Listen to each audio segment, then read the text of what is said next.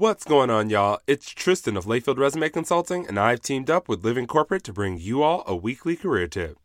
This week, we're going to discuss a few things that might be holding up your job search. Have you ever been or are you currently feeling stuck in your job search? Many of us apply to dozens upon dozens of jobs only to find ourselves still without an offer.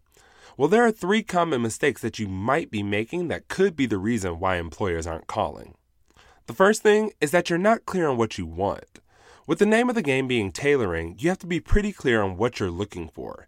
You can't just take the same resume you've been adding to since college and send it to hundreds of jobs.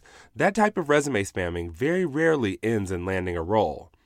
On the flip side, if you narrow down what type of job you want, you can tailor your resume, brand yourself on LinkedIn, and ensure you're communicating exactly what you're seeking while networking. The next thing is that you're applying to jobs you don't want.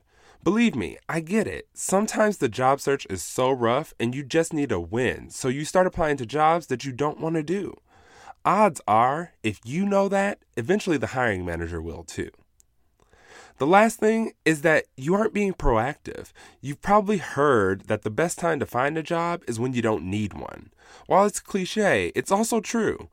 Making connections and finding the right opportunity is easier when you don't absolutely need it. You're free to take your time to build relationships and vet out opportunities rather than making blind requests and taking positions that aren't in alignment with what you want to do. A job search without strategy is like throwing a dart with your eyes closed. Sometimes you might get a bullseye, but most of the time you're just hoping for one. If you want to land a great role, you're going to have to put some action behind that hope. This tip was brought to you by Tristan of Layfield Resume Consulting. Check us out on Instagram, Twitter, and Facebook at Layfield Resume or connect with me, Tristan Layfield, on LinkedIn.